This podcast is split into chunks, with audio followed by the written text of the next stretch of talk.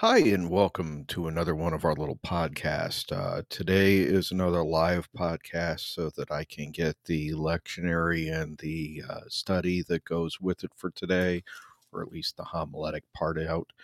And uh, main reason is because I've been a little other things trying to get stuff taken care of. Unfortunately, I haven't been able to get these taped ahead of time to get all the stuff together, but uh, I hope by the end of this week to have that resolved. I am looking into uh, ways of being able to do this so that I can kind of automate things to where I don't have to read the script every day. Uh, I have them taped up ahead of time so that, say, by this time next year, when I get to the uh, uh, Tuesday of the fifth week of ordinary time, I already have the lectionary part taped. And all I have to do is uh, add in my commentary slash uh, teaching on uh, so that that gets published that way. I'm also working on uh, getting all of the office stuff done up to where they're read every day, or at least taped every day, so that all I got to do is publish them so that you have all of those, just like I have currently the night office and the rosary prayer. And I'll probably rework those uh, so that they're a little bit more nicer to the sound because I've kind of noticed that there's a lot of buzzing and stuff in the background. And if I can work that into the uh, re edits, uh, those will be nicer to listen to as well. And if everything works the way I hope it will by this time next month, I will have pretty much everything where I need it to be for all these podcasts to uh, work properly. But other than that, uh, we are going to look at the lectionary reading for today, which is for Tuesday of the fifth week of Ordinary Time. And with that in mind, let us turn our hearts and minds to God in prayer and listen to a reading from the book of Genesis. God said, let the waters teem with an abundance of living creatures, and on earth let birds fly beneath the dome of the sky. And so it happened. God created the great sea monsters and all kinds of swimming creatures with which the waters teem, and all kinds of winged birds. God saw how good it was, and God blessed them, saying, Be fertile, multiply, and fill the water of the seas, and let the birds multiply on the earth. Evening came and morning followed, the fifth day. Then God said, Let the earth bring forth all kinds of living creatures, cattle, creeping thing, and wild animals of all kinds. And so it happened. God made all kinds of wild animals, all kinds of cattle, and all kinds of creeping things of the earth God saw how good it was. Then God said, Let us make man in our image, after our likeness. Let them have dominion over the fish of the sea, the birds of the air, and the cattle, and over all the wild animals and all creatures that crawl on the ground. God created man in his image. In the divine image, he created him. Male and female, he created them. God blessed them, saying, Be fertile and multiply Fill the earth and subdue it. Have dominion over the fish of the sea, the birds of the air, and all the living things that move on the earth. God also said, See, I give you every seed bearing plant over all the earth, and every tree that has seed bearing fruit on it, it shall be your food. And to all the animals of the land, all the birds of the air, and all the living creatures that crawl on the ground, I give all the green plants for food. And so it happened. God looked at everything he had made, and he found it very good. Evening came, and morning followed, the sixth day. Thus the heavens and the earth and all their array were completed. Since, on the seventh day, God was finished with the work he had been doing. He rested on the seventh day from all the work he had undertaken. So God blessed the seventh day and made it holy because on it he rested from all the work he had done in creation. Such is the story of the heavens and the earth at their creation. The word of the Lord. O Lord our God, how wonderful your name in all the earth. O Lord our God, how wonderful your name in all the earth. When I beheld your heavens, work of your fingers, the moon and the stars, which you set in place, what is man that you should be mindful of him, or the Son of Man that you should care for him? O Lord our God, how wonderful your name in all the earth. You have made him a little less than the angels and crowned him with glory and honor. You have given him rule over the work of your hands, putting all things under his feet.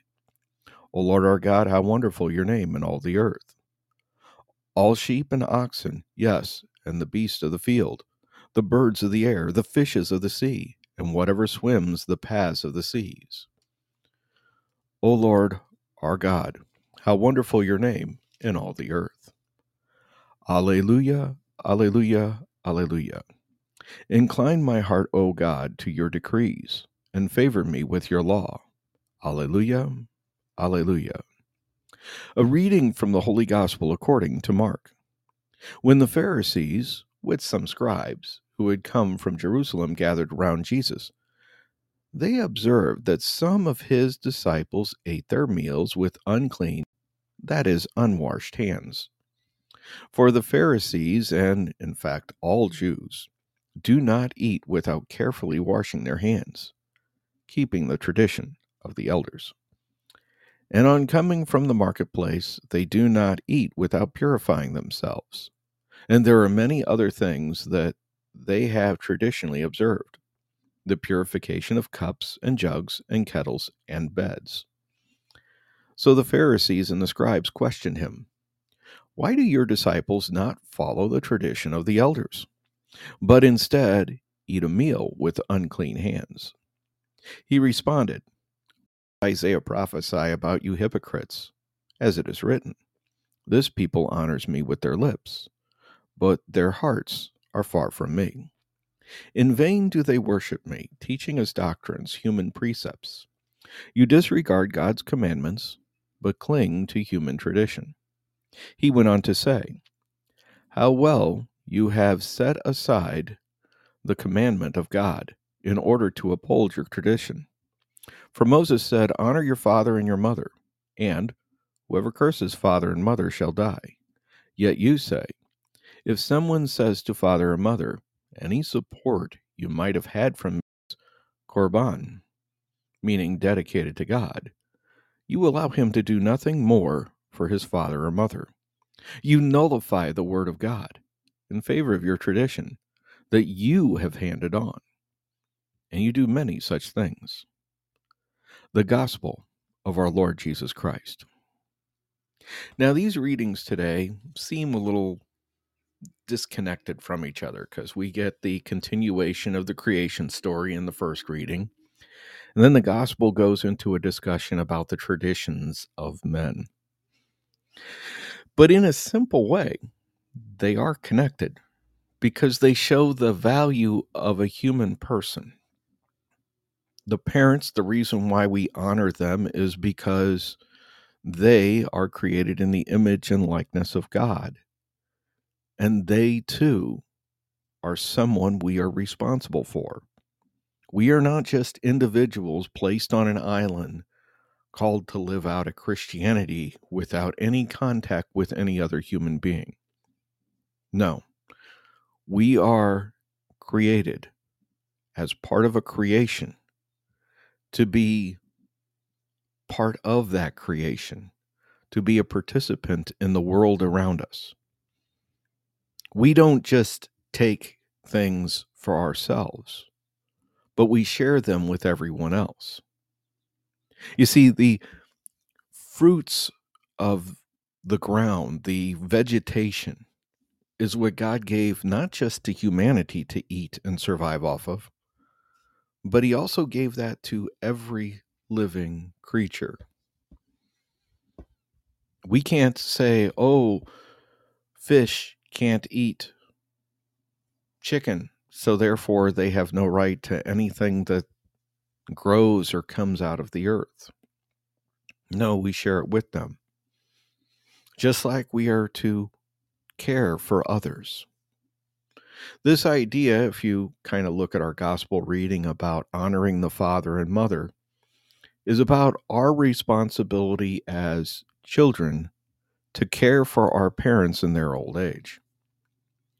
Long before there were homes, long before there was Social Security and anything in the United States government to take care of old people when they retire, it was the responsibility of their children to take care of them when they couldn't do so. It also shows that the weak in society, those who are invalids, were also to be cared for by those in society. And that anyone went hungry and weren't taken care of was actually a sign that we didn't understand the commandment to love one another or to honor our father and mother. Because honoring our father and mother is more than just not saying something bad to them and treating them nicely or obeying them when they give us a directive. It is a reminder of our place in society.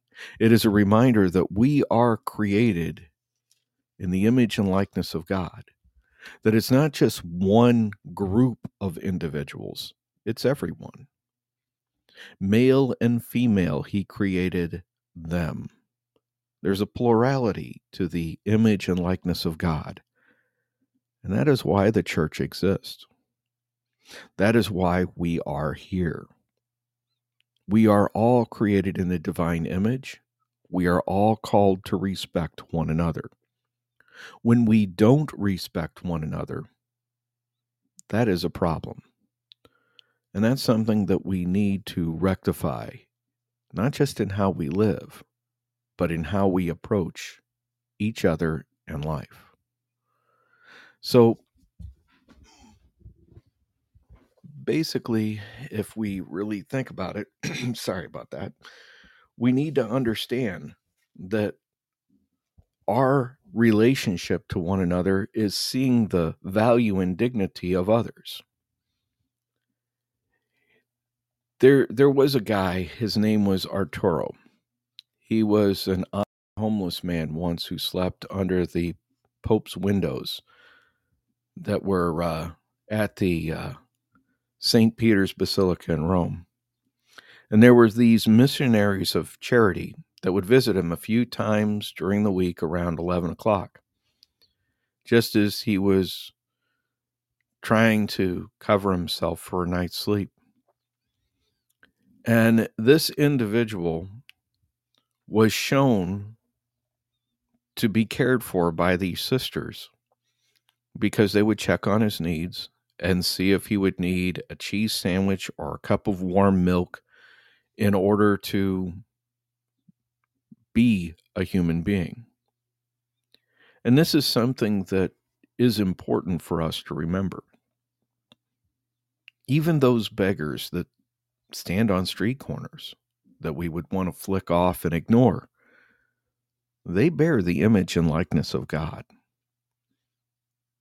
We need to remember that honoring our father and mother means showing them dignity as well, having respect for individuals as a part of our showing that we love them. The Catechism of the Catholic Church in section 1934 tells us that we are all created in the image of one God and are equally endowed with rational souls. All of us have the same nature and the same origin. All of us are redeemed by the sacrifice of Christ and are called to participate in the same divine beatitude. And therefore, we enjoy the same equal dignity. There's not a difference that is related to us because of our ethnic background, racial makeup, who our fathers and mothers are, where we were born, or anything else. We need to have this idea that every human being possesses an inalienable dignity that is the dignity of being the image and likeness of God that each one of us ought to respect. Pope John Paul II, in his Gospel of Life encyclica, said that abortion and euthanasia and all other types of violence against other individuals, whether part of a criminal drug culture or the result of murder, war, genocide, or even the indifference and negligence of those who could help another, is a grave moral disorder and a violation of the law of God. We need to understand that the culture of death that is part of our society is something we need to fight and we need to overcome. But we don't do it by forcing somebody to accept our beliefs or forcing ourselves to appropriate from them. We need to love one another. Sometimes love starves. Sometimes love goes to a cross. And that, brothers and sisters, is the hardest part of being a Christian. Is realizing that sometimes you get hit in one cheek, you need to turn that other cheek as well. It's the hardest thing in the world, but that's what a cross is. Sometimes you give to the beggar your last dollar, not because you expect him not to spend it on drugs and alcohol, but because he's the image and likeness of God, and you would rather have God repay you for the kindness that you showed that individual than receive a blessing today or eat a Big Mac. Think about that.